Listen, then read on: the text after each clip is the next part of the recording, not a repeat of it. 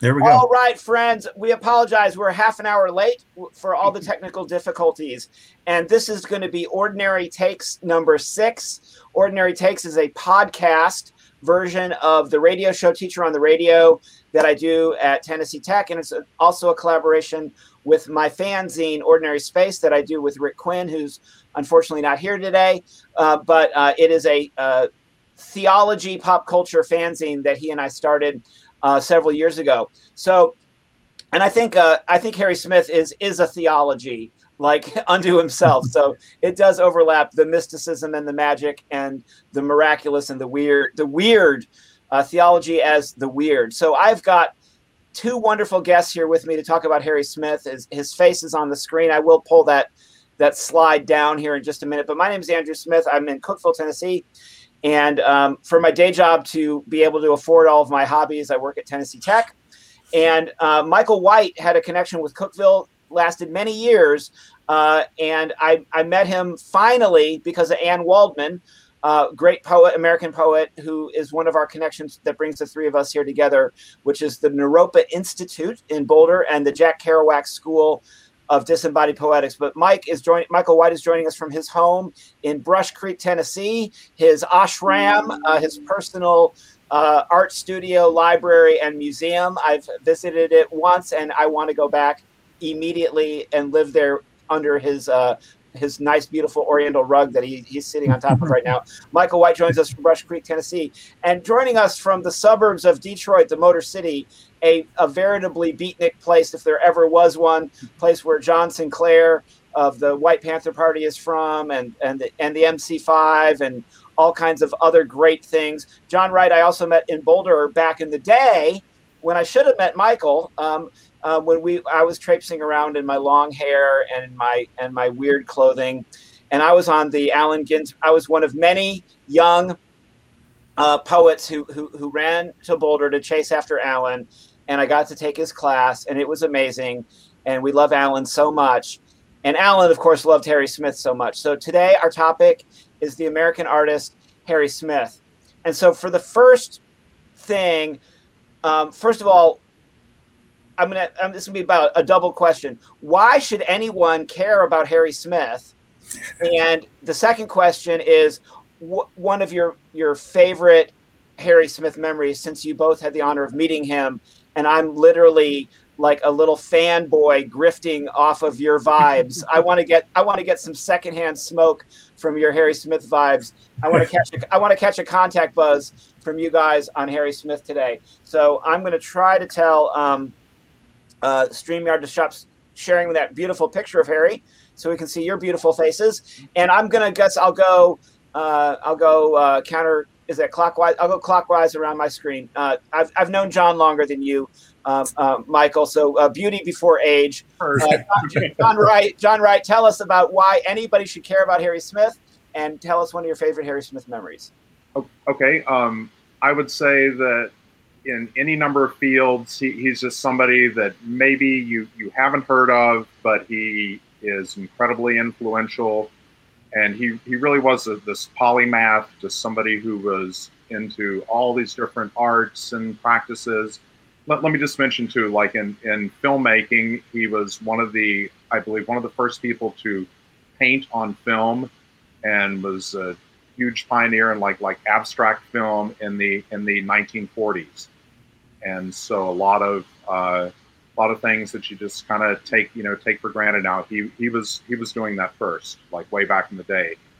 And then I'd say my main obsession with him and what it, it's hard to say, but I would say what his his main impact on the culture has been is through um, is through music and through his uh, work as a collector, as an anthologist, as a, a musicologist, and especially in putting out this um, landmark anthology, uh, the uh, Folkways Anthology of American Folk Music, which came out in 1952 and was a collection of old recordings um, made mostly in the 1920s, and that was hugely influential on the uh, folk movement. In you know, starting starting in the 1950s, everybody, Bob Dylan, Joan Baez, they were like obsessed with these things, and they learned the songs.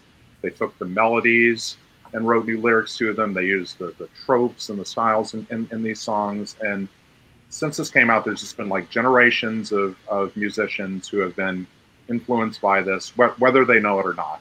So to me, that's like the, the main connection with, with him is probably, probably through the music, even though he had many, you know, other other facets. And, uh, John, you might not know this about me because I've I've run from it for half my life, but I'm really a deadhead and I love the Grateful Dead so much. And and Jerry Garcia um, said that that you know the folk music he knew when he was growing up was all the commercial folk music, which would be on the radio at the time for him. So he mentioned Rio. And, yeah, exactly. You know, nothing wrong with that, but yeah, Peter, yeah. Peter, Peter Puff the Magic yeah. Dragon, yeah. Peter Paul and Mary, right? Mm-hmm. And so uh, leaving on a jet plane, John Denver. You know, so that was like pop folk uh, writ large at that time period. And he said Harry Smith was the gateway for him to the deep roots of the tradition.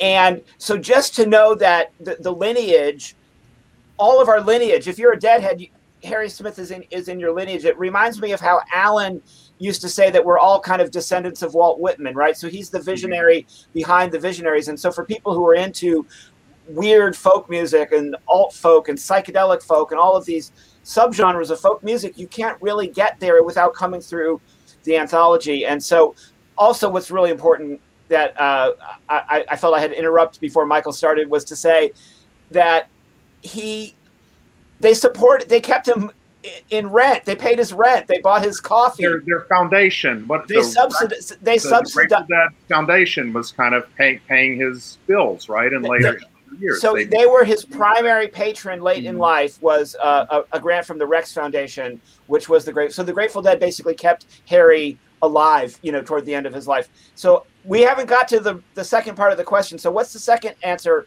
One really good your first good Harry Smith story. We'll probably get to more.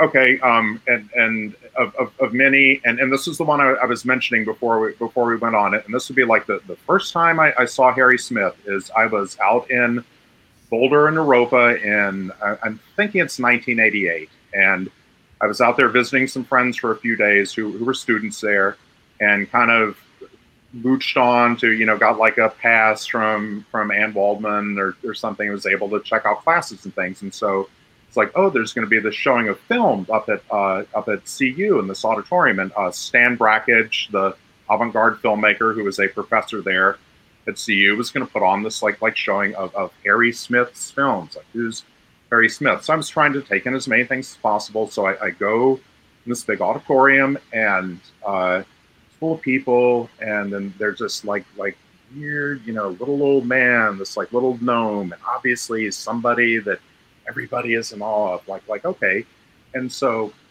the films start up, and it, it it's early abstractions. It's like his first films made in the late 1940s, and there's music. There's a soundtrack for it, and the, the music is the Butthole Surfers, which is this, this I, I, was living in Texas at the time, and they were, you know, this, this like crazy punk band that I, would seen perform like like countless times or whatever. So so here's this this film of this guy, and then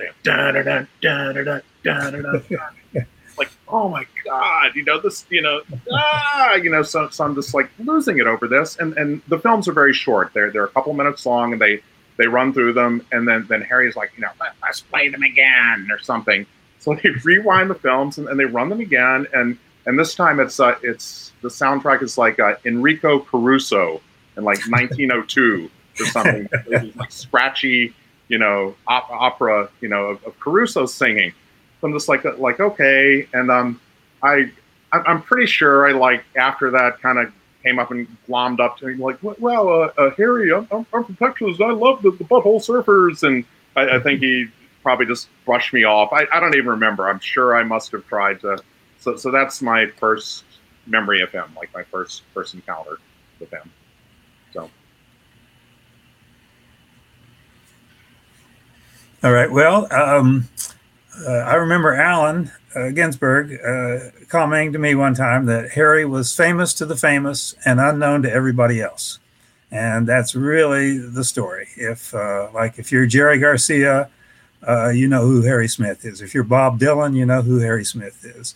If you're uh, an avant-garde filmmaker or in, in, deep into film, you know who Harry Smith is. If you're a, a, a graphic artist, uh, you know who Harry Smith is. But if you're just a, a, regular guy out on the streets, you have no idea who Harry is. So Harry was famous to the famous and unknown to everyone else. And um, he was um, just an incredible genius. And to get to hang out in Harry's room was one of the great delights in life. And uh, I, I, would be at Naropa in the summertime for about two weeks every summer during the course of the 80s and early 90s. And uh, once Harry was there and I got to know him, uh, I would spend the morning, I would go first thing in the morning to Harry's room and uh, check in with him and then do the events all day. And then in the evening, check back in with him.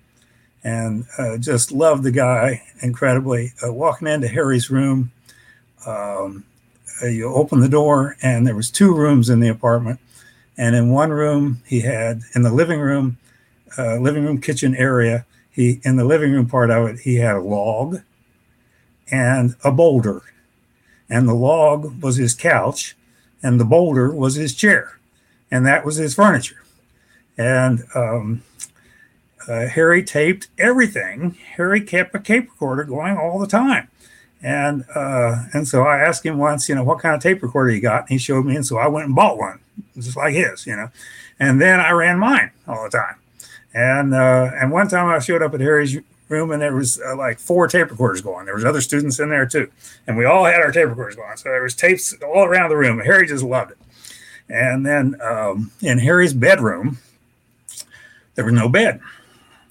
And over in the corner of the room was this pile of dirty clothes and rags and he slept on that. And uh, the rest of the room was filled up with boxes and shelves full of stuff. And Harry just collected all the time. And he was collecting uh, packs of cards and uh, and all kinds of books. And and he had a shrine set up in his room, and it was a, a, a thangka, a Tibetan image of a wrathful deity, sitting up on a table and then in front of it, he had a little bronze dog about this tall that was with his head up that he had positioned looking up at the thangka. And between the dog and the thangka was a broken eggshell. And it was beautiful. It was just gorgeous. And it just drew you in. And it was just one of those things all around here his apartment with stuff like that. So um, I've got other stories about being in Harry's apartment, and and I got a great story about having dinner with Harry and Gregory Corso. So if we'll get into those, if we have to.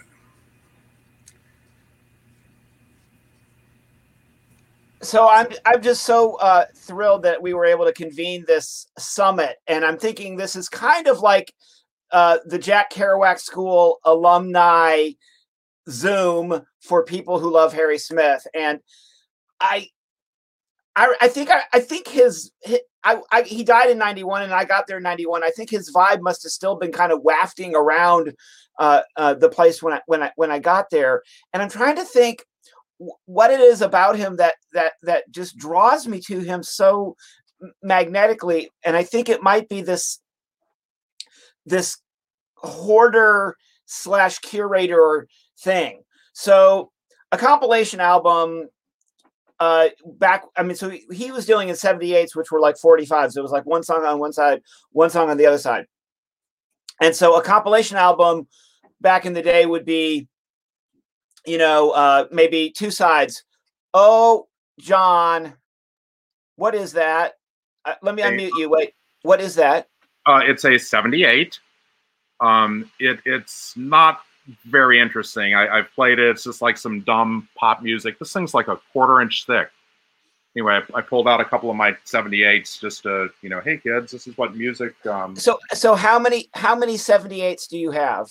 Um, I, I have a, a handful. Um, I, have I've never been a collector. A, a lot of these I found on the streets when I was living in Brooklyn. Like like I found uh, th- this is amazing. This is um, Vocalion, which is a record label that some of the folkways anthologies things are on, and that this is some kind of like a Yiddish uh, klezmer music or something.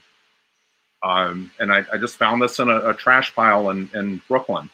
So, so I'm, I'm I, not there's much a, a collector, but Just, there's a writer for the New Yorker, and she's a lot younger, and also she's a woman in a in a ner- in a sector of nerddom where there's a lot of du- like older guys like us sitting around nerding out about this stuff. So her name is Amanda. and She's the New Yorker, one of the New Yorker music critics, but she has a book called uh, "Do Not Sell at Any Price," and it's about 78 collectors, um, and it's a fantastic book. I can't recommend it enough. And she has a long section about Harry in it, and she Mhm. also has uh, there's another author um, who's inspired by Harry called Hari Kunzru.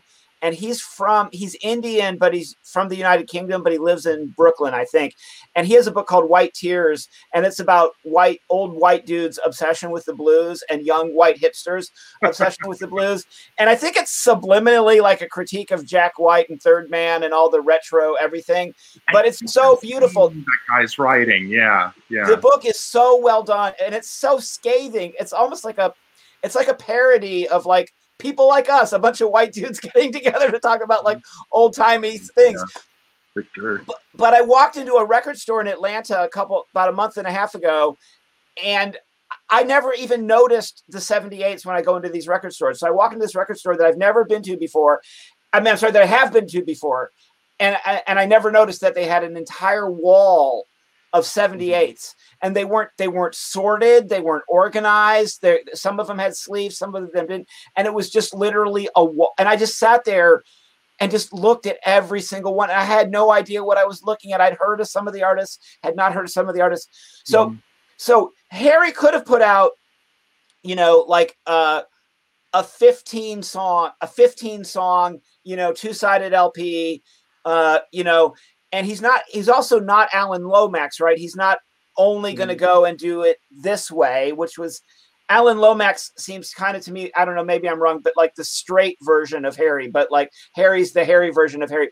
But 84 songs 84 songs into these categories and then into and then the book that goes with it.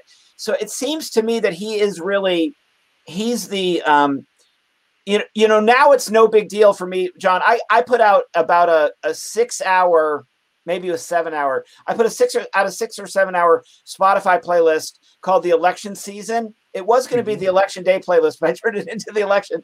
And it helped me emotionally cope with the days preceding the election and then all the way through i, I listened to it all the way through um, the um, inauguration.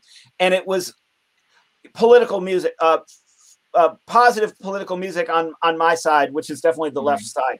And but so now somebody can put out this massive play curated playlist on spotify in a in a couple of hours you know and you, you can have a, Mhm. actually a masterpiece and then spotify will suggest its log its algorithms are actually brilliant and it will actually suggest stuff that you actually want to hear. And then and, then you'll add that.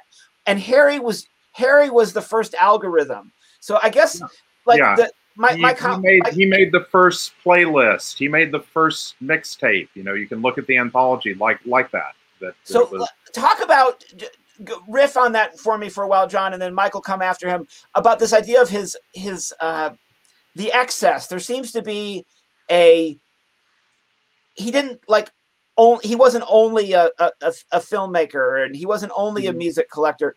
And he and, and even like the, the the way he gets called a magi or a shaman, those those terms now have been cheapened, you know, because you know I mean Jim Morrison. I mean, and I love the Doors, but you know, like, you know, when that cheapens the idea, and it anyway.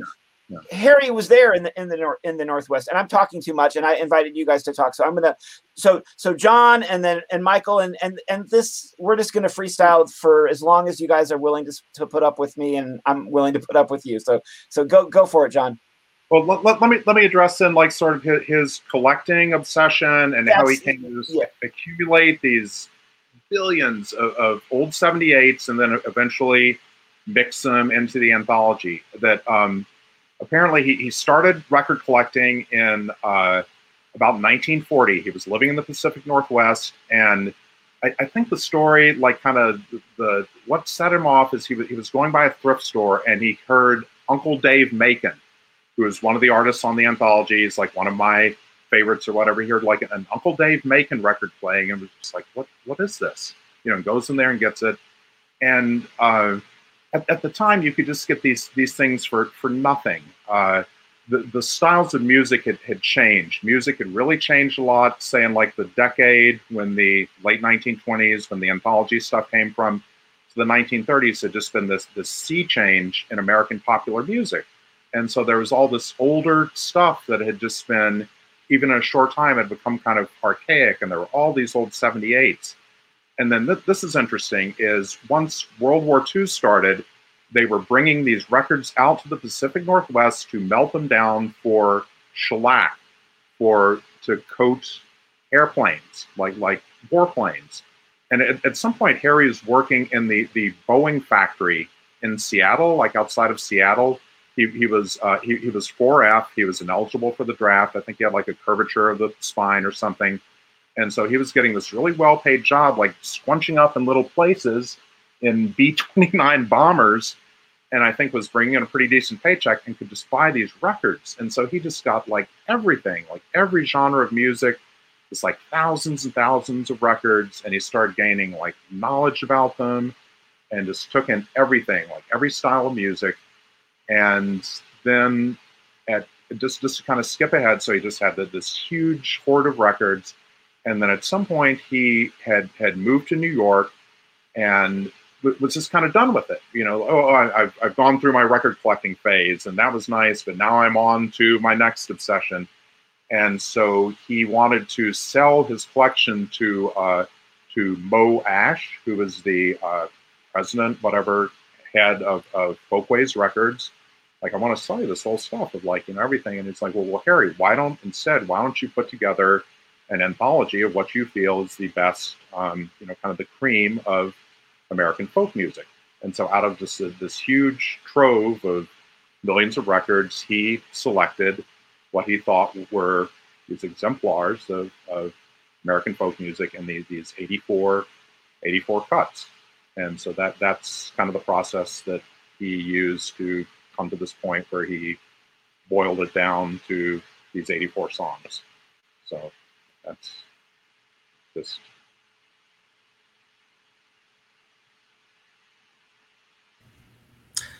All right, I'll pick it up from there. And uh, so uh, Folkways then released a, I believe it was uh, six, five or six uh, albums, LPs, you know, 33s, uh, in, in, a beautiful, big old package called the Anthology of American Folk Music, which was released in 1952. Do I have that right? You guys know? And so here were these 84 songs that Harry had selected out of this huge pile of 78s that he had collected over the years. And it was what we now call Americana. And it was music recorded from 1927 to 1932. And it was uh, the uh, hillbilly music and, and country blues, and had um, Blind Willie Johnson and and uh, Furry Lewis and and uh, on on the blues side, um, uh, Mississippi John Hurt, and and then on the uh, uh, country hillbilly side, it had Dock Boggs and and the the Carter family and and Uncle Dave Macon and and those guys. But when this music came out in 1952, it exploded onto the scene in New York City, and all anybody that cared about folk music uh, got a hold of this thing and listened to it.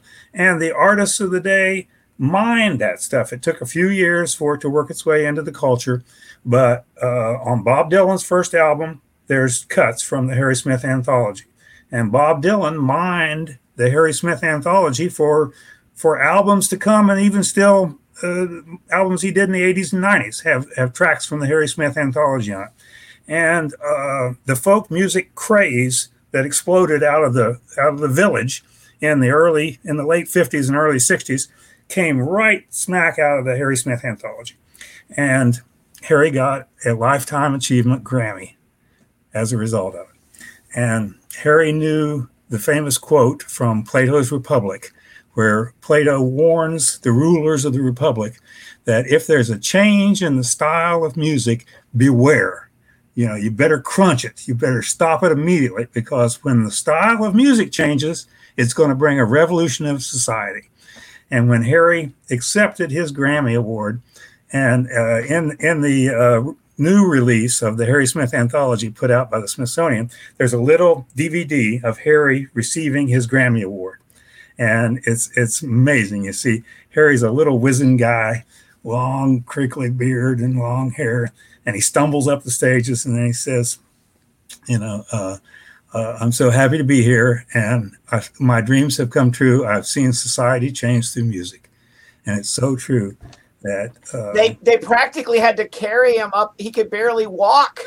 Yeah, they almost had, they almost needed to like to, to like bring him to the stage, and and he Yeah. could barely he the. he- You could barely see him. The podium almost eclipses him. So um, Yeah. everyone needs to go and watch the uh, the movie because it's now on Amazon Prime. I think they only re-released it digitally very recently, called "The Old Weird America."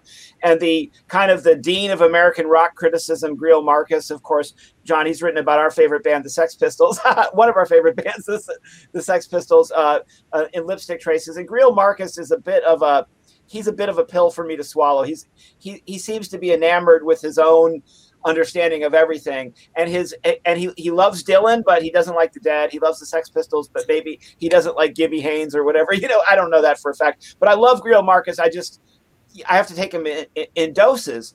But Marcus in his book seems to be saying something that almost seems ridiculous to be talking about for us in the uh, in the days at uh, in the waning days of Trumpism. What I hope is the waning uh, days of Trumpism, but this idea of like the true America. So he talks about this idea of the old free America in his book about about Dylan. He has a book that's basically about Dylan and Harry Smith, and he says, you know, I love that uh, Marcus. I'm paraphrasing, of course. He basically says, I love this idea of the old free America, but that sounds too much, you know, probably like a you know Budweiser commercial or like a song that you know uh, one of these Nashville pop stars would sing.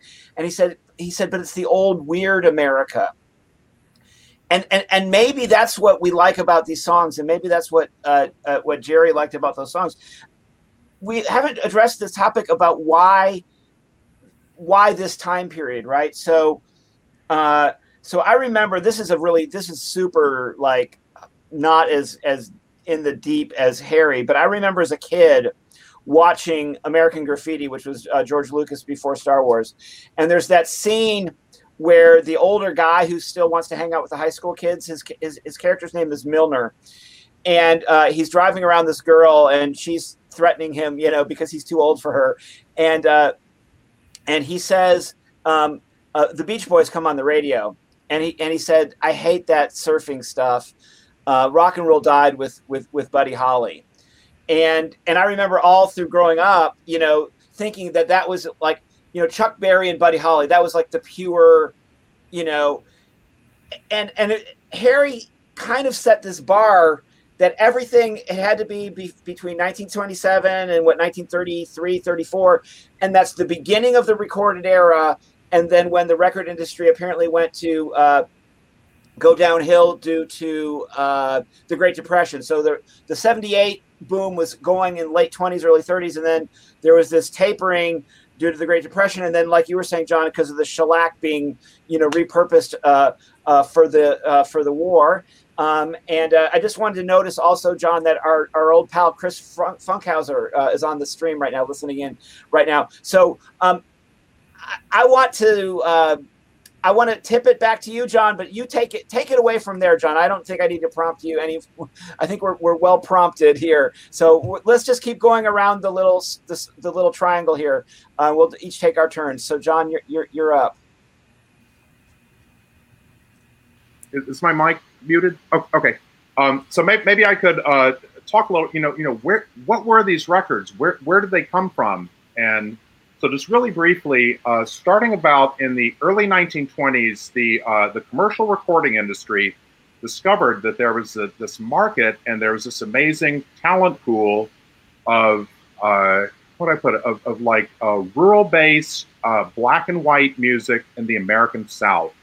They had first kind of gotten an inkling of this with uh, with jazz bands, like starting in like the late teens, and then that kind of led them to oh, well, there, there's this more kind of primitive, rootsy stuff down there, and so these record companies started sending talent scouts and started doing these recording sessions in some of the larger cities in the South. They would go to like Atlanta or Dallas or Charlotte, North Carolina or Bristol, Tennessee, they'd put out a word. We're, we're looking for music. We're looking for talent. And people would come in and they would audition and like, okay, you're, you're all right. And they, they didn't really have much of a respect or appreciation for the music, but they, they had the sense of like, the, these people will buy this. You know, working class Southerners of whatever color will buy their kind of music. And so it just kept rolling through the 20s. And starting in about 1925, they got better recording equipment, like electronic recording equipment, and were able to get like better quality recording. And so that, that was the golden age, like late 1920s. They're just discovering all, you know, Jimmie Rodgers, the Carter family, just all these amazing, you know, Blind Lemon Jefferson, these amazing blues and country artists, getting them on record. And there was a market for this stuff. It, it was relatively prosperous for working people. The, you know, there's still a lot of poverty, but people could they wanted to hear their own stuff, their like own culture. So to have like a wind up Victrola and be able to buy a record and hear, you know, your kind of music was was a big deal. So there was a, a small market for this. Um, and, and so keep in mind that this was commercial music. This wasn't the guys like the, the Lomaxes didn't get around until like the 1930s to you know, going way up the holler in Appalachia, or going to the prison farms in the South and finding the obscure, really off the, you know, beaten track music. This is like a, a commercial product that big record companies like like Victor were, um, you know, putting putting on on 78 and, and selling to the um, people. And and so I, I wanted to um, and, and so to kind of jump ahead, that that that famous that Greil Marcus quote about the the old weird America, and I think I think about that. And first of all, it was it was not that weird. You know, this was the kind of music that people wanted to hear in in in this demographic. It was commercially available, had to be. It had to be commercial, or there, there was no point in recording it. And of course, when the when the depression hit, uh, this market crashed you know, no people couldn't afford records anymore. And then by the time the record companies started recording again, um, the, the, music had like really changed in a within a few years, and people were uh, people were playing like in, in, different styles. Like some somebody like Robert Johnson, who was a little bit younger than the blues artists on the Folkways anthology, he he came of age listening to records. That that's kind of that's kind of meta. That that in the 30s, that was the first generation of recording artists who um, got there not only from the tradition, the oral tradition, but they, they listened to records and they listened to radio. And guys like uh, Bill Monroe, they were still, you know, playing these old traditional tunes and same instrument, same style, but they, they were they were listening to jazz, they were listening to older country artists, and so the music really changed.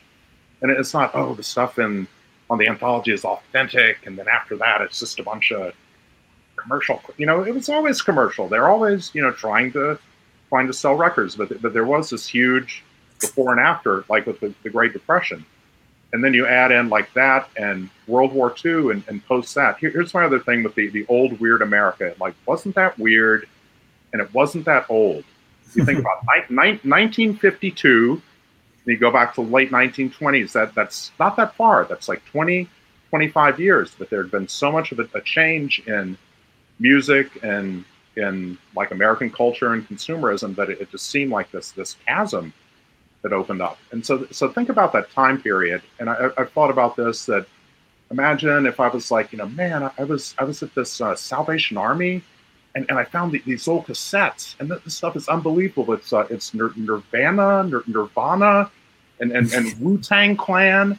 You know, that, stuff is amazing. I, I, can't believe this even it even existed.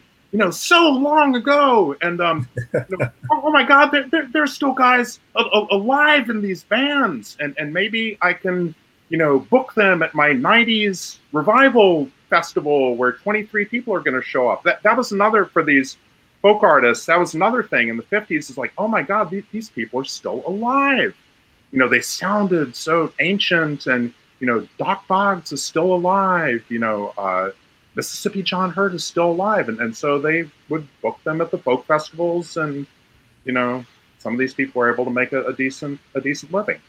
John, you so, are so you, you are so right. I'm, I'm interrupting Michael's turn here, but you are so right. No. I saw I saw a kid in a cafe, uh, working in a cafe, wearing a Bad Brains T-shirt, and he wasn't around when the bad the Bad Brains were.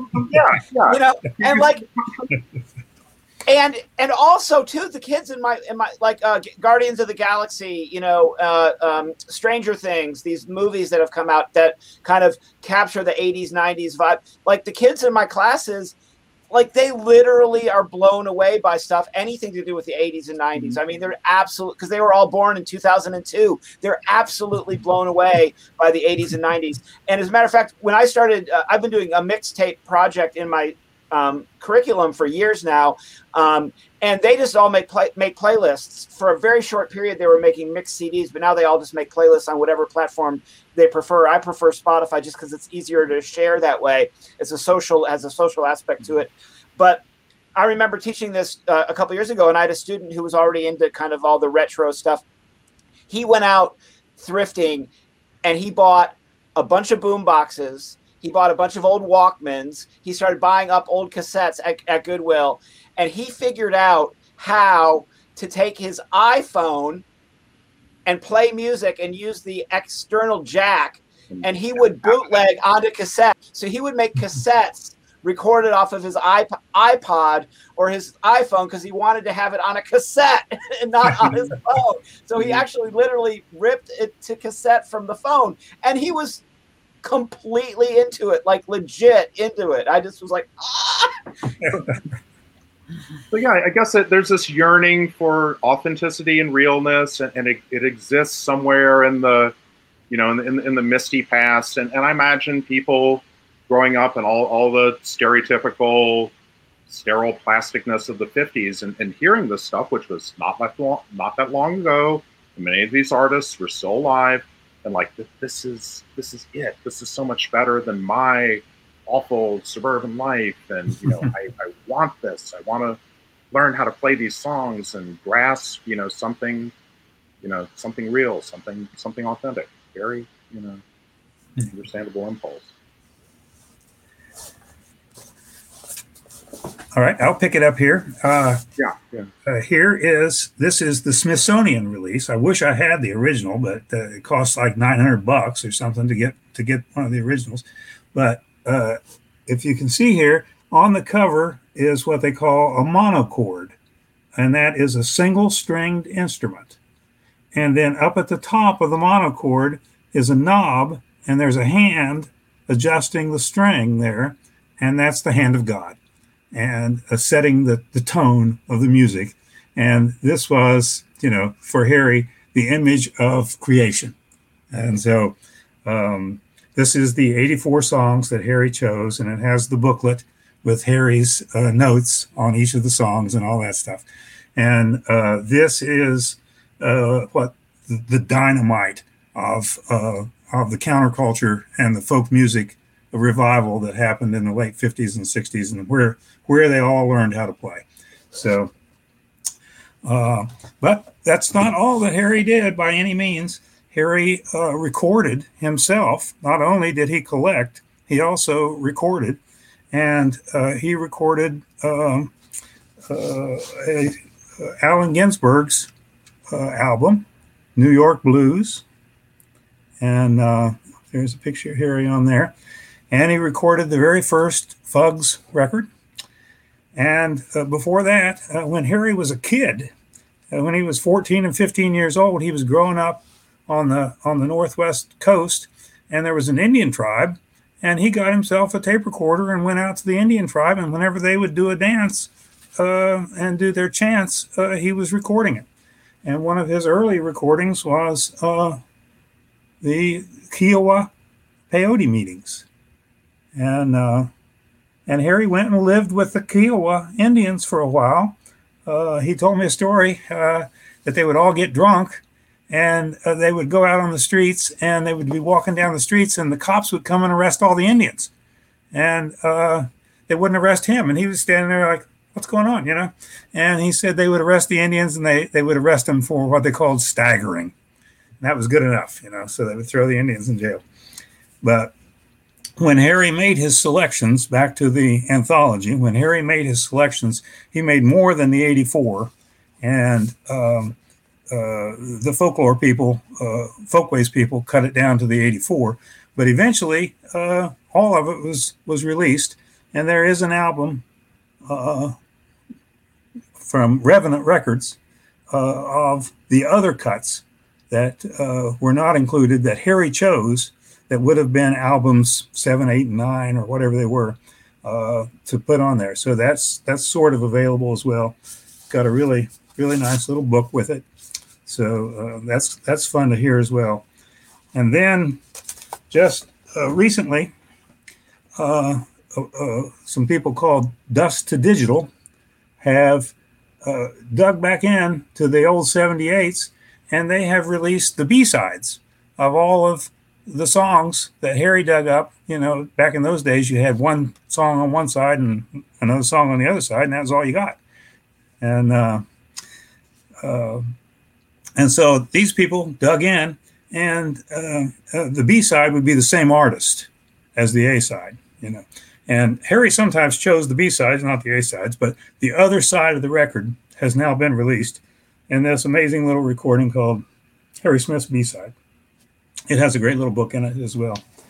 So, uh, and then Harry recorded everything with his tape recorder. And uh, so, uh, my first meeting with Harry, I, will tell this story real quick. I, I was at Naropa in 1988, and they were having a performance of Polynesian dance. And so I went in and uh, into the Naropa little auditorium. It was a high, uh, junior high school. And uh, oh, have I frozen up? Uh oh. Michael, we can hear you just fine. Okay, uh, oh, yeah. my image froze on the screen. So uh, keep, go, keep going. We're, we're on a roll, brother, and we've got. Oh, okay. Oh, Michael, let me just uh, let me just check in here. We've got uh, Lee Ann Brown and and Tony Torn on the call. We got Chris. Fr- so this is a Jack Kerouac School family reunion uh, going on right here, and we have a I have a friend from the uh, Tennessee area who wants to talk about the Holy Modal Rounders, uh, and and we, we got a shout out to Ed Sanders out on the comments as well. Uh, M- Michael, you were in the middle of trying to tell us a story, a Harry story.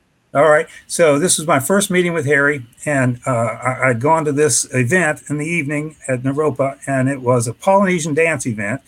And uh, I went in and, and, went up right to the middle of the auditorium and up on some bleachers halfway up and sat down. And as I was sitting there, I was there about 10 minutes before it started. Allen Ginsberg walked in, and beside him was this wizened looking old guy who was his shoulders were really bent down and, and this long straggly hair and his his hair looked like it had turned white and then yellowed after that.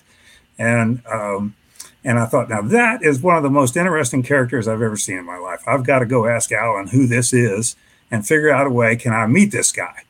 And so I was thinking all this, and then Allen went and sat right down on the front row, and Harry walks up into the bleachers and uh, makes his way up into the bleachers, and then comes over and sits down right beside me. And I say, "Well, good evening. How are you doing?" And he says, I hope you're not one of these guys that talks all the time.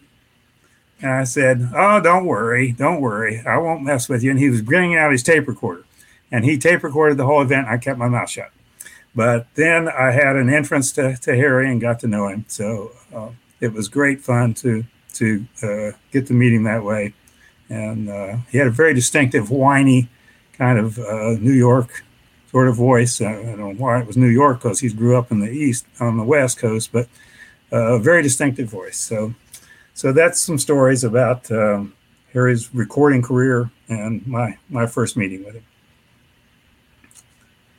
So, Andrew, my screen's froze up. Uh, am I froze up on your end? No, you sound great to us. You sound great to us. Um, okay. You know what? I feel like, John. I feel like you need to play us a song. I just, uh, I feel like. Oh. Uh, it's it, it's time to uh, it's time to do that. Oh, uh, so uh, from Lee Ann and Tony, they're starting uh, uh, something called uh, Tender Vinyl Literary Audio, and they've placed their link in the in the comments, and so we'll definitely have to give that a listen. And about the rec- well, well, John's getting his banjo ready. Um, about recording everything. I don't remember what jag I was on, but but Naropa has a lot of audio like on their website from the Jack Kerouac. There's a Jack Kerouac School audio archive on, online. And one time I was browsing around there, Lee Ann, and I found recordings of your class that I took. And I really, this is freaking me out that it was 30 years ago this coming summer that I took your class. and then shortly after that, you came to Detroit and we hung out with uh, uh, Chris and George Tysh and all many other wonders have have have and it's been about 20 years since I met you, Tony. I met you when I went to visit Lee Ann, and that was at my uh, my cousin's wedding, and that's been forever ago too. John, what are we going to hear from uh, from the anthology? Um, we're going to hear the the Wagoner's Lad by Buell Kazee, and th- that's one of the cool things about the the anthology is is, is the, the names. You know, just some of these people. You know, Blind Willie Johnson or you know uh, Dock Boggs. It just who are these guys? Uh, so so Buell Kazee was. Uh, he, he was in, from Kentucky. He was uh, an or, ordained Baptist minister. And that, that's another thing. It's like, you know, people think, oh, the, these people, they're, they're all these poor sharecroppers and coal miners making this music. Well, you know, not, not really. You know, the, the idea was that you became a musician so you didn't have to be a sharecropper or a coal miner. This wasn't just people picking on the back porch after a weary day at work. They were um, you know, trying to make it as, as musicians. And, and then some of them, like Buell Kazee and uh, Bascom Lamar Lunsford, were sort of from the more educated, you know, rural middle class or something. So it wasn't just this, this like poverty music. Oh, okay, so anyway, uh, Buell Kazee, uh, ordained Baptist minister from Kentucky, banjo player, recorded a lot of folk material in like like the 20s. One one of the one person who got uh, a lot of the stuff on on record at the time. Anyway, so, so this is a song called The, the Wagoner's Lad, and it, it's very early on the anthology. I think it's about number six or seven. And Harry tried to have the, the first cuts were uh, ballads that had made it from the British Isles over to Appalachia and had, had, been, you know, kind of changed and Americanized, but but had their roots in um, in like uh, traditional ballads from from the old country anyway, um, so right, right, quick, John. Before you start, Michael, I'm going to remove our pictures from the screen while while John plays, but we're still going to be here, so don't go anywhere, okay? But we're going to take uh, you and I off our pictures off the screen while while John sings to us. Okay, and see my banjo a little bit. Okay, so Wagoner's Lad.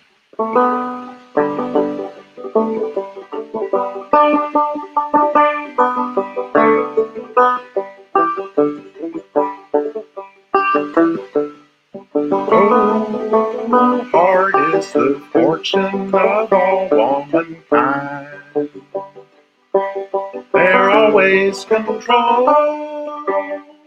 They're always confined, controlled by their parents. Until they are wives and slaves to their husbands the rest of their lives. I've been a poor girl, fortune is sad. I've always been courted by my lover's land. He courted me daily, by night and by day, and he is loaded and going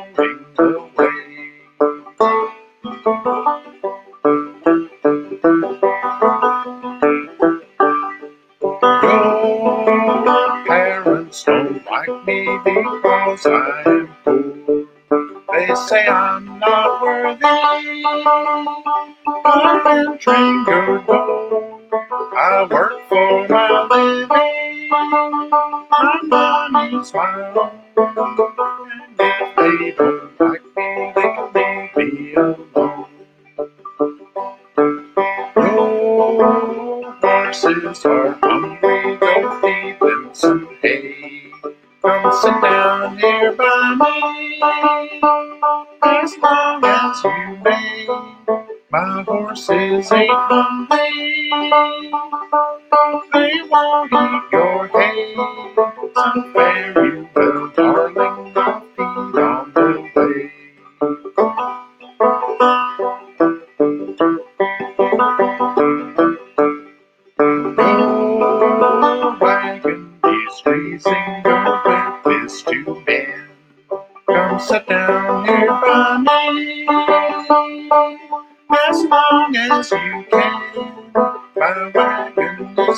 Squeezing my in my hands.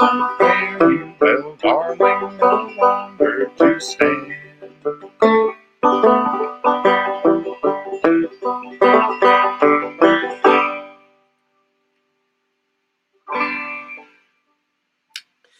Yay! so what haven't we what haven't we covered? It seems like there's got to be much more. I think I want to just talk for a minute since it was brought up in the comments about artists that have tried to stay true to this uh, to this lineage. So we, we, we have the obvious ones, which are are Bob Dylan and the Dead, and so so just like you can't have Ginsberg without Walt Whitman, you can't really have Dylan and the Dead without the Harry Smith anthology. Um, and uh, uh, but but somebody brought up in the in the chat the Holy Modal Rounders, and I think we need at least need to mention th- them and the whole psychedelic uh, folk music, psych- psychedelic folk movement that kind of still is permeates. It's been called acid folk. Uh, um, there's many contemporary folk who who do that sort of I don't know style, but then there's also I think John, you might be more aware of this too. The the kind of scene where you go like in Smithville not this not the made up Smithville of Harry Smith, but in here, literally in Smithville, Tennessee, they have the Fiddlers Jamboree, and you have these old time festivals where these folks just literally come out and play, you know, play old time music. So I think you have like these maybe two lanes, maybe or three lanes. You've got like the old time lane, but then you have the more psychedelic folk lane, which mm-hmm. the the old coffee house kind of lane. Um, what what what do we need to say about people like the Holy Modal Rounders, and uh, there's got to be some other ones. they seem they seem like the well, we mentioned the Fugs. Uh, there's definitely like the New York kind of boat. So uh, all the different Seeger, uh, the the Lost City Ramblers or whatever they were called. Um, David Johansen. David okay. Johansen, you know, has did a did a thing called the Harry Smith Project, mm-hmm. and uh, or the Harry Smith uh, David Johansen and the Harry Smiths. He had a band called the Harry Smiths. Right. right. Yeah. Michael, and, Michael, since you have it right there, grab that, grab that again, and read us some of the other people that are on are on here in our our comment thread. They're going to jump into, and so we're going to come up with a good a good collaborative list here of who everybody who's in there. So we got Michael Hurley and Stephen Said from Chris and from Tony um, on the stream. John, are you familiar with the Holy Modal Rounders? Because oh, oh, God, well, let, me. And uh, here, here's the story: is um, when uh, I, I, guess I guess I was about 18, and I, I just graduated from high school, and uh, I was you know the, this miserable, angsty kid, and was going through all this stuff, and, and my my music. I, I think I was maybe just discovering punk. Um, this would have been like about 1977 or so, and uh, I, I, grew up like in a fundamentalist, like a, a singing church. So I, I, had that in me. This is in the South. It was in Louisiana. Cajun music that was around, country music, you know, which I just kind of scoffed at, or though some of it seemed kind of cool. And then me and a friend of mine went over to this a guy who was like a year older than us and, and was like the, the cool guy in our high school, you know, the, the one hipster guy at this really square jockish high school or whatever went over to his apartment. And he's playing these records, and uh, one of them was the Fugs, and it, it, it, was like real, you know, really obscene, and you know, fun, you know. So I, I, was getting off on that, the kind of irreverent, you know, obscenity, the quality of the Fugs. But oh, oh, this is this is cool, you know. So I, I discovered that, and then I, at the same time, I think like the the Holy Modal Rounders. Uh, so at 18, 19, and, and and years later, like made you know, kind of made the connection and so so very early on i was like you know tur- you know turned on to, to that music. And just a- about them they they were some of these uh, young folkies you know in new york scene maybe like the late 50s early 60s and there, there were guys that um, and, and to- total respect to them like people like the new lost city ramblers who you know we need to play it exactly like uncle dave macon did. And i'm really going to work on my hammer banjo and my my fiddle style, you know, really trying to play these artists, these songs as they played it. and then there were guys like the Holy Modal Rounders who were um, like taking psychedelics and just really going off in these crazy directions. And we're still like really good musicians, and we're either either playing the songs or uh, writing new lyrics using using the melodies. So there there were these kind of like you know two divergent paths. I think of, of what people did with this music and, the, and this material, and so they they're a great example of the one kind of left-handed crazy path. And, and there's got to be some some people right right now that are that are on that uh, on that visionary train. But there was something that I bought an album at like a used bin, and my vinyl collection when I was in in Detroit, and I lost most of them, but it was like maybe a hundred albums or something. And I was very late. You know, I mean, I thought I thought I had discovered everything alternative folk. Don't laugh at me, John, but I remember when I first heard Nick Drake, right? Mm-hmm. Like, and I thought this is it. You know, I fa- you know I've gotten to the end of the road here. This is the most obscure, you know, and now you have so many artists, you know, that are so like riffing off of the kind of style that Nick Drake did, and they're like in every movie and in every like every Starbucks playlist, you know. So you have the kind of I mean, and I, don't hate me also because I love I love like say like Mumford and Mumford and Sons would be another example of that, you know. And I like I mentioned earlier in the call Peter Paul and Mary and John Denver, and I love I love all of it. But there was something about hearing the Holy Modal Rounders, and I got them on a compilation album that I bought for like two dollars in a used bin in one of the defunct Detroit record stores, and it was a song called "Blues in the Bottle." And I yeah. think I listened to that song just over and over and over again, and there was just something they, they just put a little bit of something something on there. Maybe they you know filtered it through like a, a bong or something. You know, I mean, it was it was the same thing but with a bong. You know, and it just they, I don't know it it, it blew they, my. They heard, they heard they heard a recording somewhere and they half remembered the lyrics and so they I, I, know that song and and, and they then they, they just made up other stuff you know like like made up kooky lyrics or they didn't remember them or heard them which which is like part of the the folk process. That's what happens when things are, you know, they, they probably heard they were stoned in some guy's apartment in the East Village in 1958 and heard Prince Albert Hunt's recording and then, you know, half remembered it and. Hey, uh, I, Michael, did you send out my link? I think we're about to, the party's about to get crashed by a friend of yours. Do you want to introduce him? Oh, is this Ron Whitehead?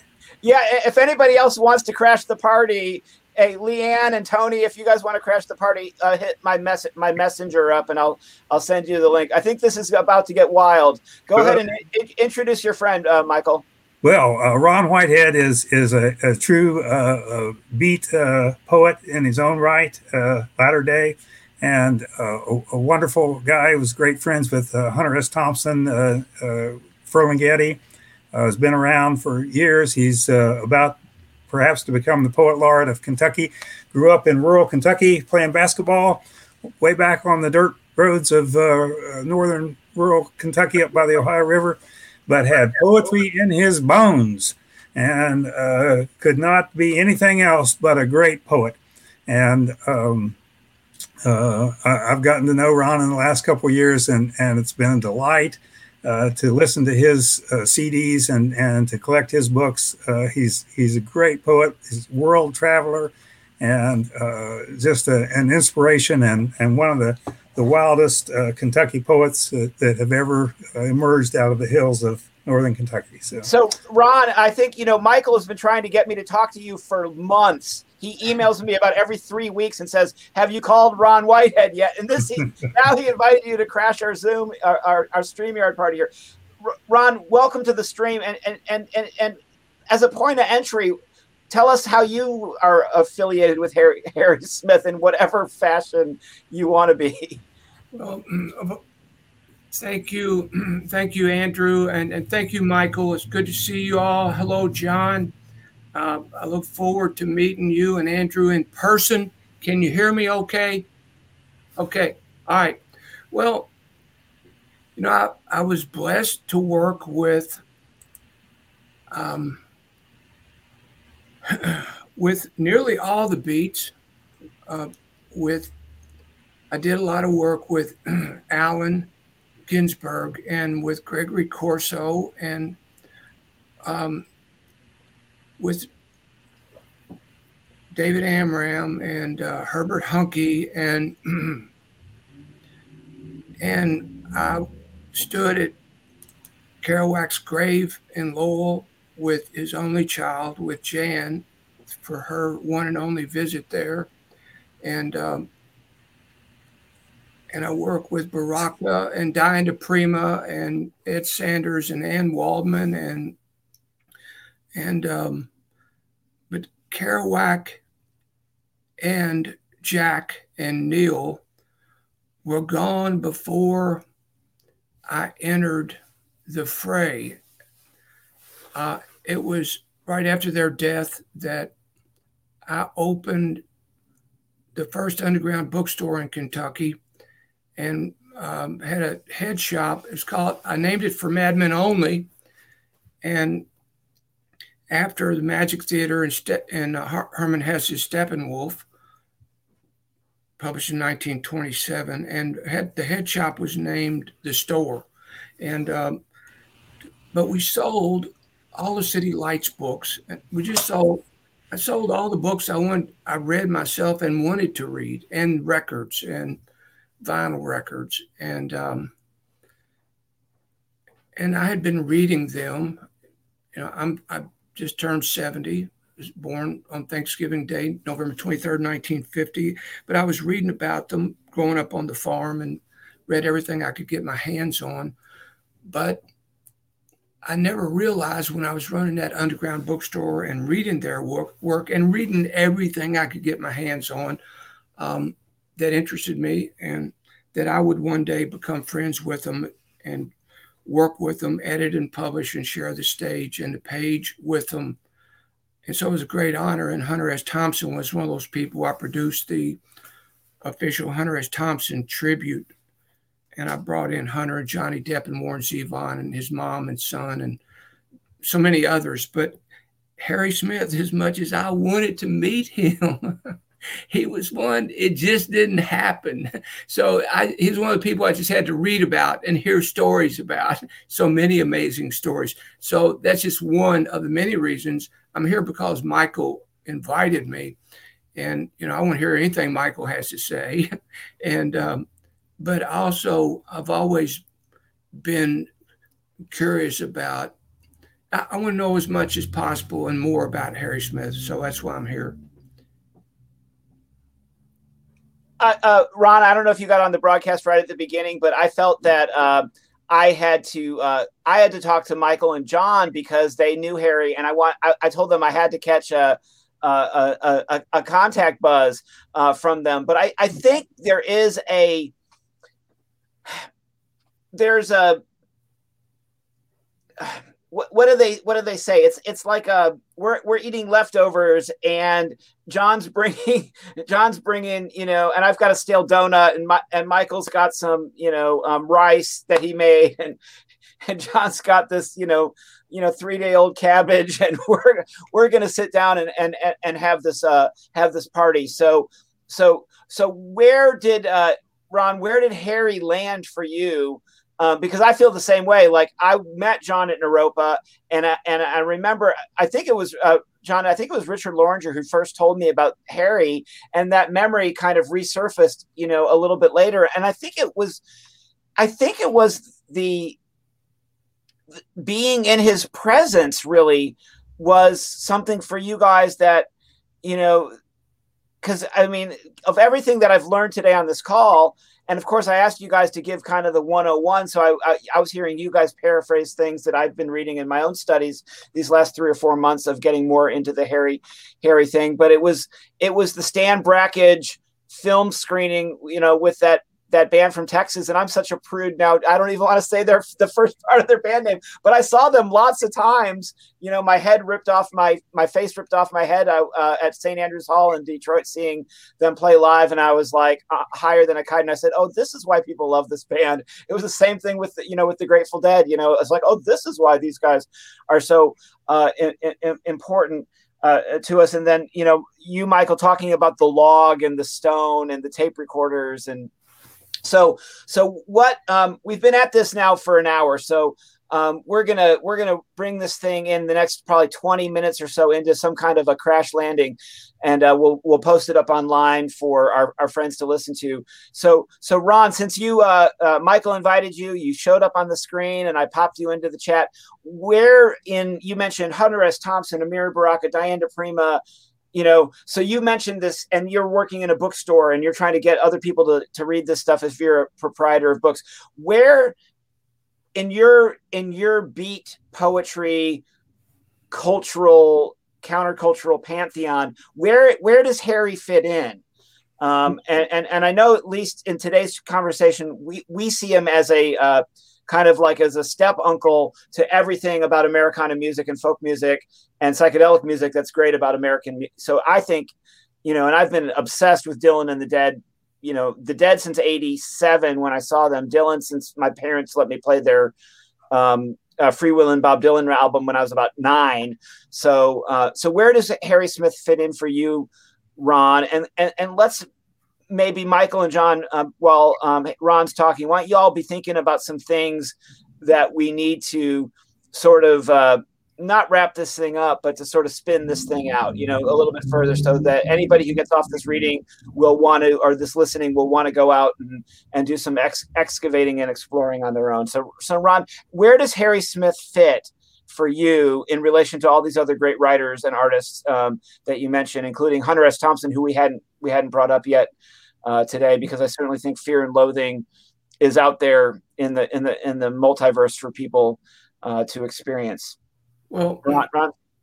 Hunter has the great Hunter had the greatest respect for the Beat Generation and was friends with them, and we had uh, some long talks about uh, the individual members of the so-called Beat Generation. But Harry, to me, is almost like uh, Benjamin Franklin in regards to the foundation of our country. He's that great mystery, and and he's a, the original. I mean, nobody can label or tag him in any way, no matter how hard they try.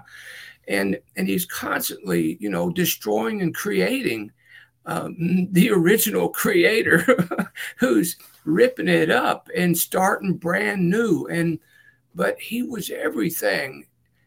But he didn't give a damn except for the experience of creation. And that to me is central to what where my interest in the beat generation lies and and Hunter S. Thompson and anybody. I, you know, I'm all I believe that we all have a river, a nonstop river of creative fire flowing through us, no matter what society attempts to do to us to believe or otherwise. The beat generation, like they go back to the beginning of time, the poet in ancient Greek meant creator, as in creator with equal to God in the creative world, and was regarded as an equal to the king. And Harry Smith to me represents he's a member of that direct lineage going back to the beginning of time as we know it, where in the beginning was the word and the word was with God, and the Word was God. And Harry Smith was the Word, as far as I'm concerned.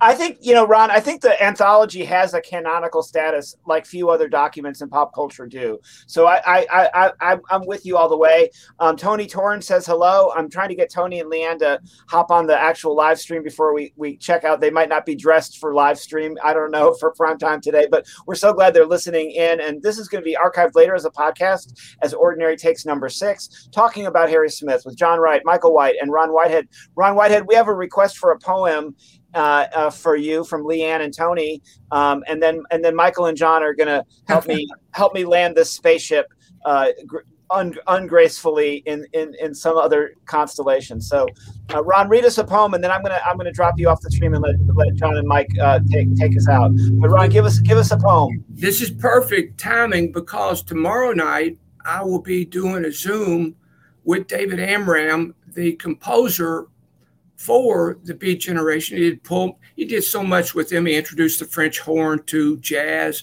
and he's one of the greats. He just turned 90. David and I have done so much work together in Europe and the U.S. and worked together. Tomorrow night, I'm his special guest. Um, on a Sunday night, he's reading Offbeat, collaborating with Kerouac, and he's reading reading a section in the book for the audio recording. It's recorded uh, and documented, and um, and so he's reading this chapter in the book about the work he and I have done together uh, at performing in Europe, the US at Insomniacathons. I produced these 24, 48, 72, 90 hour nonstop music and poetry Insomniacathons from New York to New Orleans, Kentucky, um, the Netherlands. Uh, I, I, produced the first one in Estonia last year. Um, and so I wrote a poem I'm going to be reading with David's accompaniment tomorrow night, and it's titled Keep the Funk Shooting Up Poetry in New Orleans. Okay, I'm going to run to the other room and get the poem. Uh, I just printed it. Hold on. I count to five.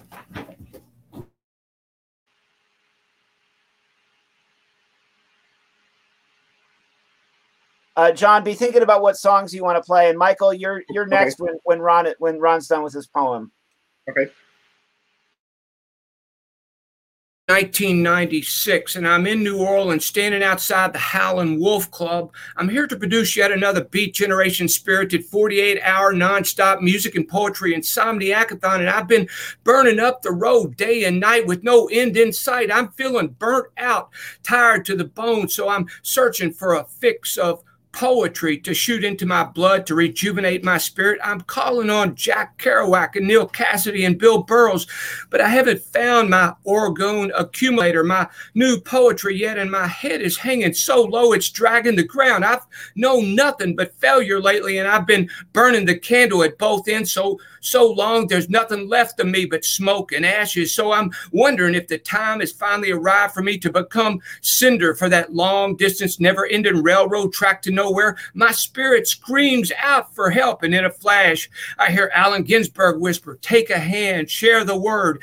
And out of the blue, the poetry gospel starts flowing through my groin and my gut and my heart and my head. And my, oh my, I jump and shout and sing. Yes, right in front of the Howlin' Wolf Club. I'm grabbed hold of by the poetry spirit. And now someone's singing and banging on a piano. So I open the door and peek in, and lo and behold, there's David Amram Ram doing double note crossovers and over and unders. He's doing his ooh la mala wala and zuzu ya ya. He's playing and scat singing in tongues right here in the middle of the holy New Orleans afternoon.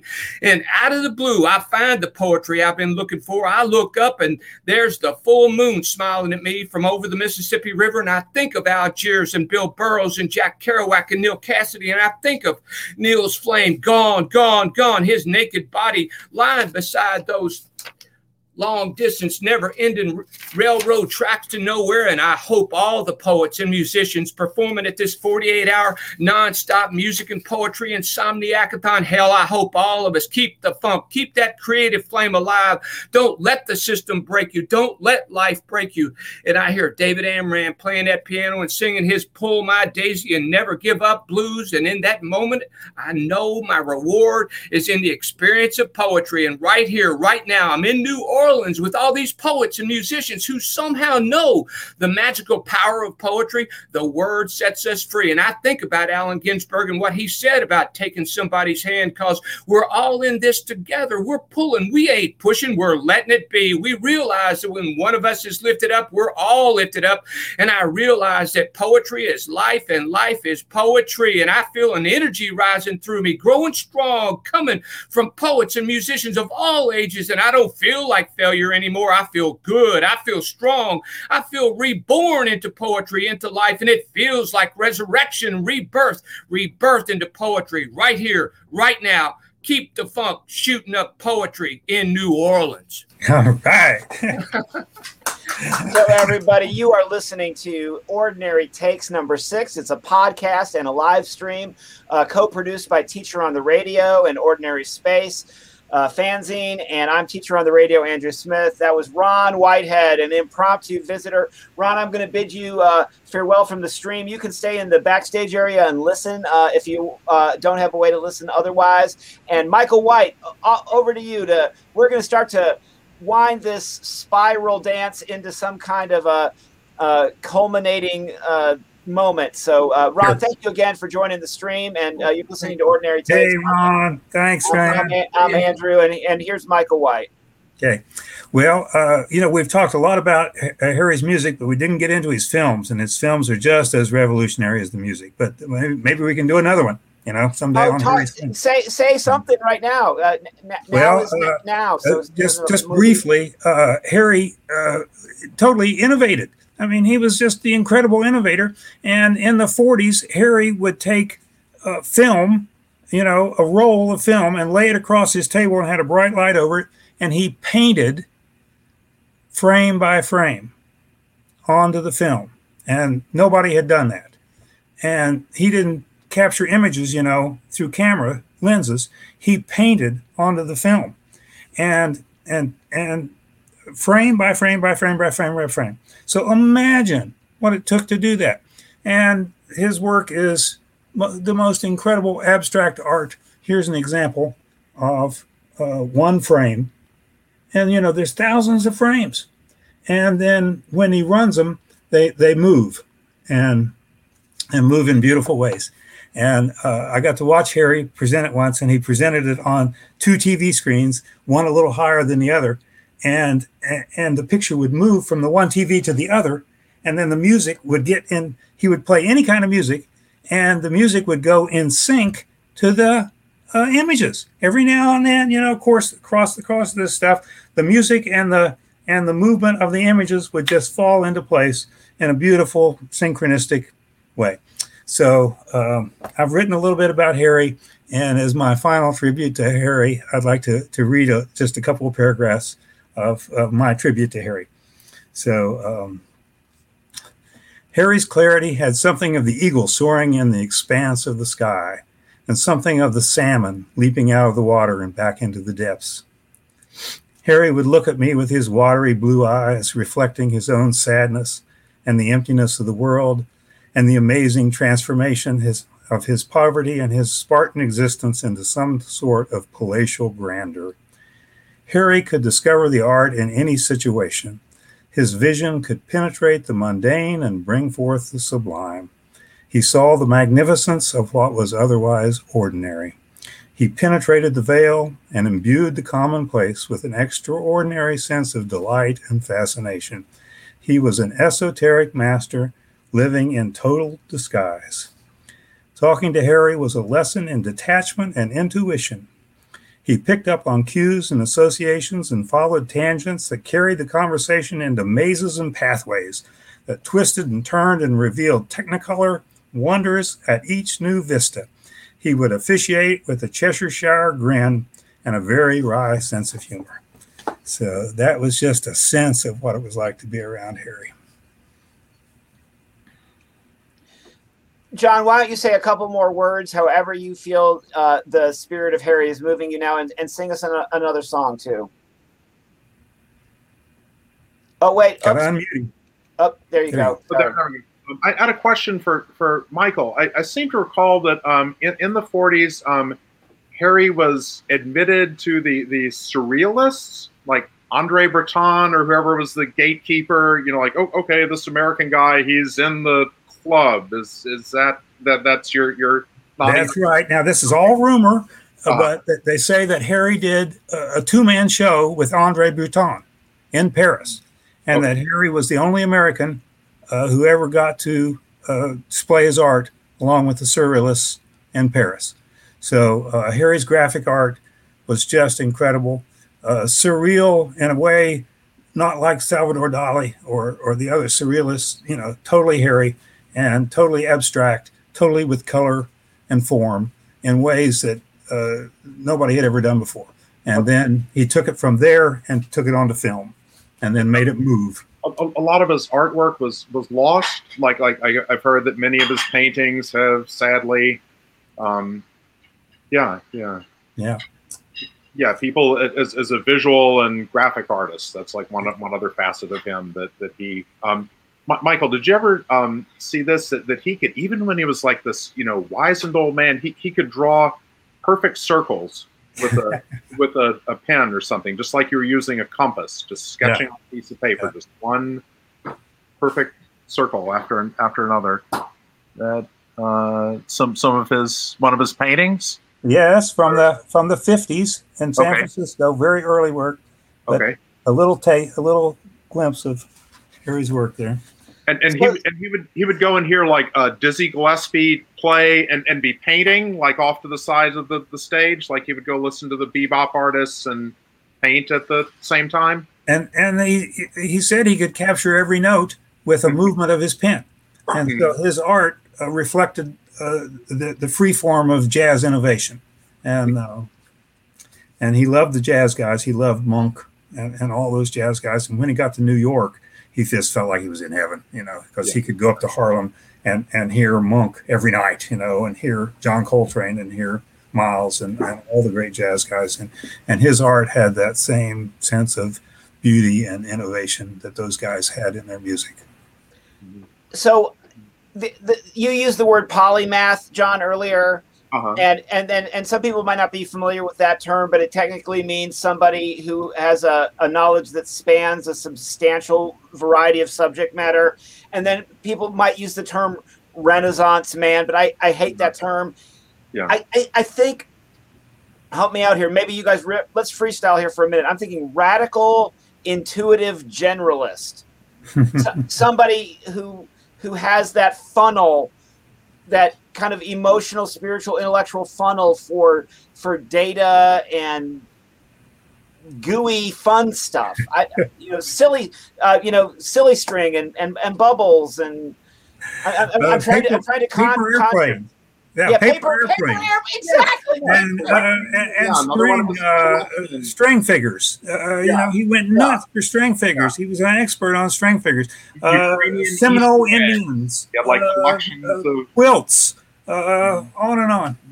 And I, just one, one thing that struck me about him is that whatever your your thing was at the time that you you knew about like he, he knew more about it than, than you. Than you did. And when mo- most of the time when i was hanging out with him like my my thing was gaelic poetry. I was like obsessed with that. I was like trying to learn gaelic and and you know so, so harry do you know about you know and, and, and of course he knew about it and he, he had like books on people that, that he would never let me borrow you know of all those books stacked up in his stacked up in his room you know and and so that was just like like he he, his, his, knowledge was just so was just so vast of like every and, and, every and, topic. And Michael, you said that thing famous to the famous but unknown by everybody else.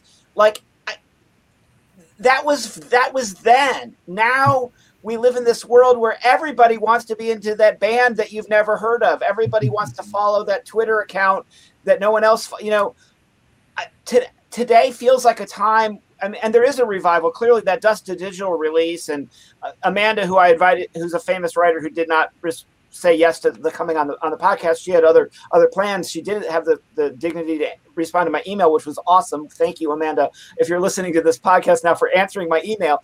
But um, you know, uh, she just wrote an article in the New Yorker um, that uh, that Hari Kunzru I, I, I, mentioned. You know, that novelist. Uh, he mm-hmm. talks about people are talking about Harry. He's swimming you know but i i think it's it's okay now for the obscure to not remain obscure because i think john what you said and and and chris funkhouser took issue with it in the comments you know where you compared it to people now listening to nirvana and wu-tang clan you know uh-huh. That's not quite you know no, yeah. but i think you i think you were right i think you were right insofar as at the time that was pop music i mean those were the records that were being sold at that time 27 you know, um, sure. uh, the Carter family, Blind Lemon Jefferson were big artists, and they're yeah, that's right. And yeah. and something about what people have tried to separate because I'm really interested in Alan Lomax too, but people have, who have tried to separate Alan Lomax from from Harry Smith was that this was pop culture. Harry Smith was just giving his favorite tracks to mm-hmm. Moe Asch to, for mm-hmm. you know, for money because he needed he needed Uh-huh. some money. You know, it Yeah. was a it was a sale, and uh, it wasn't him going and spending. To, you know, like uh, uh, Lomax would go to like the prison or to the church, you know, and he would record the prison songs in the prison. He would go to the church and record the church songs in the church. This, this is a little bit different. And, and he did that with like the, you know the Kiowa peyote songs. You know he, he did field recordings. He went out and found the you know the, the stuff like that. You know as, He was the first- well. He was the first guy to record Zydeco. Uh-huh. Harry I- was. I did not know that. Yeah. As a you know huge like from Louisiana. It's like oh, But the distinction, John, all I was saying was with the anthology. The distinction with the anthology was this was literally him sharing before we had all these other methodologies for sharing. It was him literally saying, "Here's my here's my record collection. Yeah. you know, let, let me share share it with you." to this. This is great. This is important. This is the music you need to be listening to, and I and I want to share it with you. And rather than this this gatekeeper, like, well, I I know this obscure music that you've never heard of, and you know, I'm, But even even more, it was to it was to explode a bomb in society. yeah. It was it was the dynamite of culture. It was to blow things up and to to open the door to uh, uh, immense uh, streams of creativity, both in film and in music, and that's what makes Harry, you know, famous to the famous, uh, because he he set those bombs off and they exploded, and culture changed as a result. And I and I think there's something about studying Harry being an obsession seems to fit Harry. You know, Yeah. who are into Harry. Harry Harry's into Harry the way that we're into Harry is kind of what I, I feel. You know, I- Um, So- one other thing I, I wanted to say is that, I, and maybe this is kind of breaking down now, is that, that for so many years there were there were these like kind of separate worlds. There were, there were the filmmakers who knew about him, and, and I, I've met people, and they're like, "Wow, you you knew Harry Smith?" I was like, "Well, kind of." I, I was like, "Well, you know, he also did this really cool music stuff, and that's what I'm interested in." So they, they don't know, or or um, I, the, the, um, when, he was living in Naropa, the like the local goth kids in Boulder would show up at his door because they'd heard that there was this guy, who was this great mystic and a an archbishop in the OTO or something, and so they they would show up and hope he would do some in black magic with them, and he he would tell them to get lost. But so they're like all these different, you know, realms of people. yeah, who- you know what? That's one area that I haven't really. You know, I mentioned in passing. You know, he's a magi and he's a he's a shaman and all this stuff. But what about all that? Like, because I I was just reading. You know, he was interested in Aleister Crowley and stuff. So Mhm. like, so what?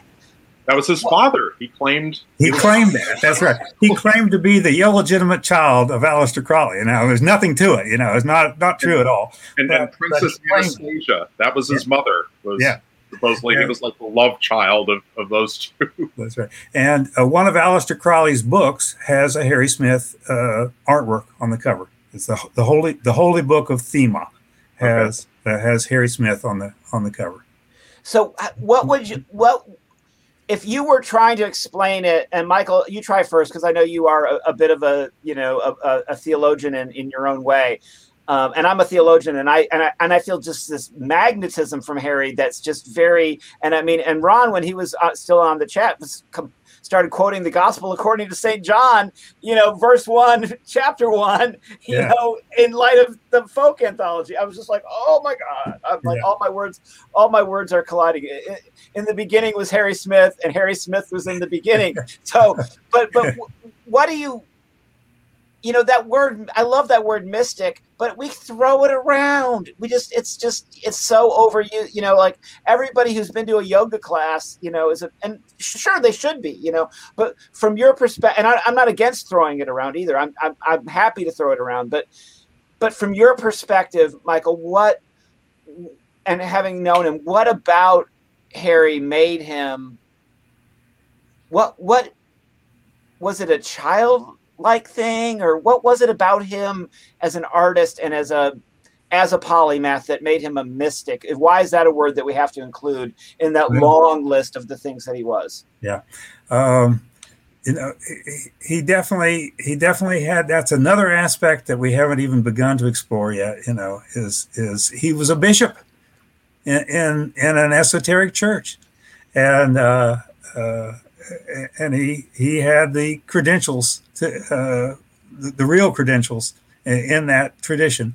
And when he arrived in New York City, he was so happy to find Weiser Bookstore. And uh, I remember in the 80s, I got to visit at Weiser Bookstore, and, and it was the most esoteric bookstore in, in New York City and probably in the world, and had incredible collections of, of every kind of esoteric stuff. And Harry knew all that stuff. He knew the Egyptian, he knew the Native American, he knew the Aleister Crowley black magic stuff, and and he knew the Christian uh, myth, and and um, I don't think he knew much on Buddhism and yoga, but but um, in in the Western esoteric traditions, Harry was a hidden master, and uh, Harry had the most beautiful sense of detachment uh, and cared about nothing in the material world except creation and collecting information and synthesizing that information into art forms and new art forms that would explode into the culture and, and bring forth whole new streams of, of realization and enlightenment and liberation for all of us. So some of the stuff I've been reading definitely suggests that the the mixtape itself now is its own genre, it, like a collage, is a legit genre of art, and I, I teach it as a as a curricular. It is a it is really now the mixtape is starting to become kind of the the undergirding of my entire syllabus. I, it's the course I teach is called American Literature, but I'm, I'm kind of teaching it as an American Studies class, um, but because we don't have American Studies, and it's just it is what it is. But um, I, I, I think that's he might have kind of invented what we now think of as the mixtape. And, and John, we talked about that at the beginning of the call a little bit in passing, but that's that's kind of why Harry Smith is so important is because he's kind of in when you talked about him painting on the movie on the movie. I mean, he was inventing a genre. Uh, and I think Ron kind of said he's the OG. I think I think I might have heard Ron say that Harry Smith is the OG. So um, Harry Smith is the OG before they had the OG. Uh, John, how about a song, man? I feel okay. like we're getting close to the benediction. What Michael just said felt a lot like the the benediction. We've been out at this for almost 100 minutes now, so we, we are going to start to crash our spaceship soon. But uh, or is it a wagon train, a mule train? I don't know what it is we're riding on right now, a, a horse and buggy train. But play us another song, John. Okay, um, I'll, I'll do one by um, from the anthology by, by Bascom Lamar Lunsford. And uh, Leanne and Tony, if, if you're still out there, then you'll remember uh, a few years ago when um, we were down in North Carolina and we went to, to find his grave in this little town outside of uh, Asheville. And he was um, he was a musician from the, the Asheville area and had a lot to do with kind of the folk music revival down there. Um, so, so that that's kind of interesting that, that, that getting connected with Harry Smith and listening to the music that he put together would lead me someday to be looking on my phone for like find a grave and using the GPS to find where where Bascom Lamar Lunsford is uh, is buried. Um, anyway, so this is uh, so this is this is one of his his songs called um, "I Wish I Was a Mole in the Ground."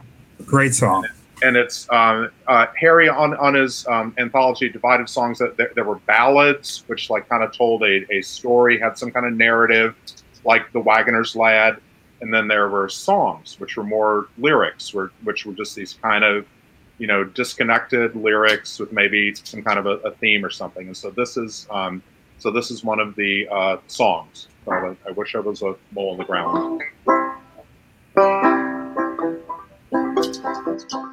I wish I was a mole in the ground.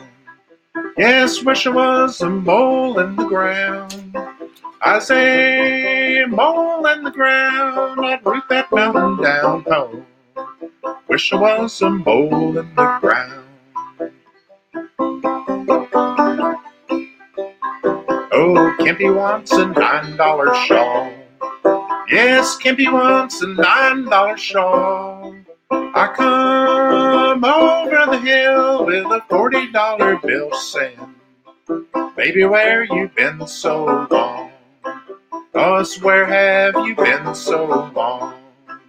Yes, where have you been so long? Oh, I've been in the bend with a rough and rowdy men. It's oh, baby where you been so long. Man, I don't like a railroad man. Yes, don't like a railroad man. Cause a railroad man kill you when he can and drink up your blood like wine. Oh, you let your hair roll down? Yes, you let your hair roll down? Let your hair roll down, your bangs curl around. Oh, Skimpy, let your hair roll down. And I wish I was a lizard in the spring. Yes, I wish I was a lizard in the spring. I say, lizard in the spring, I'd hear my darling sing. Oh, wish I was a lizard in the spring. And I wish I was a mole in the ground. Yes, I wish I was a mole in the ground. I say mole in the ground, I'd root that mountain down. Oh, I wish I was a mole in the ground.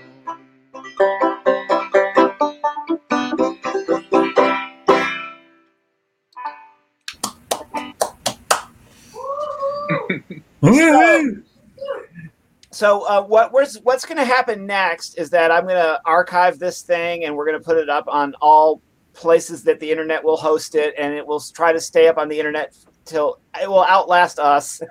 Hopefully, it'll still be there for our grandchildren. So, oh, well, remember when great grandpa was on the internet and blah blah blah. Anyway, so. Uh, this has been an episode of Ordinary Takes, which is a podcast uh, hosted by Teacher on the Radio and Ordinary Space fanzine. And my guests today have been uh, Michael White of Brush Creek, Tennessee, and John Wright of suburban Detroit, Michigan.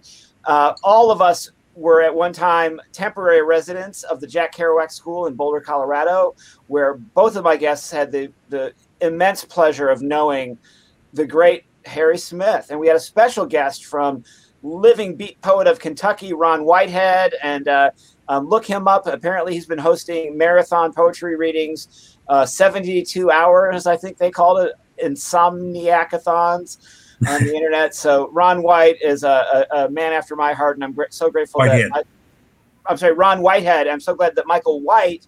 We've got White, Wright, and Whitehead, and Smith. we could, we, we could form we could form a like a, a law firm Smith White and Whitehead.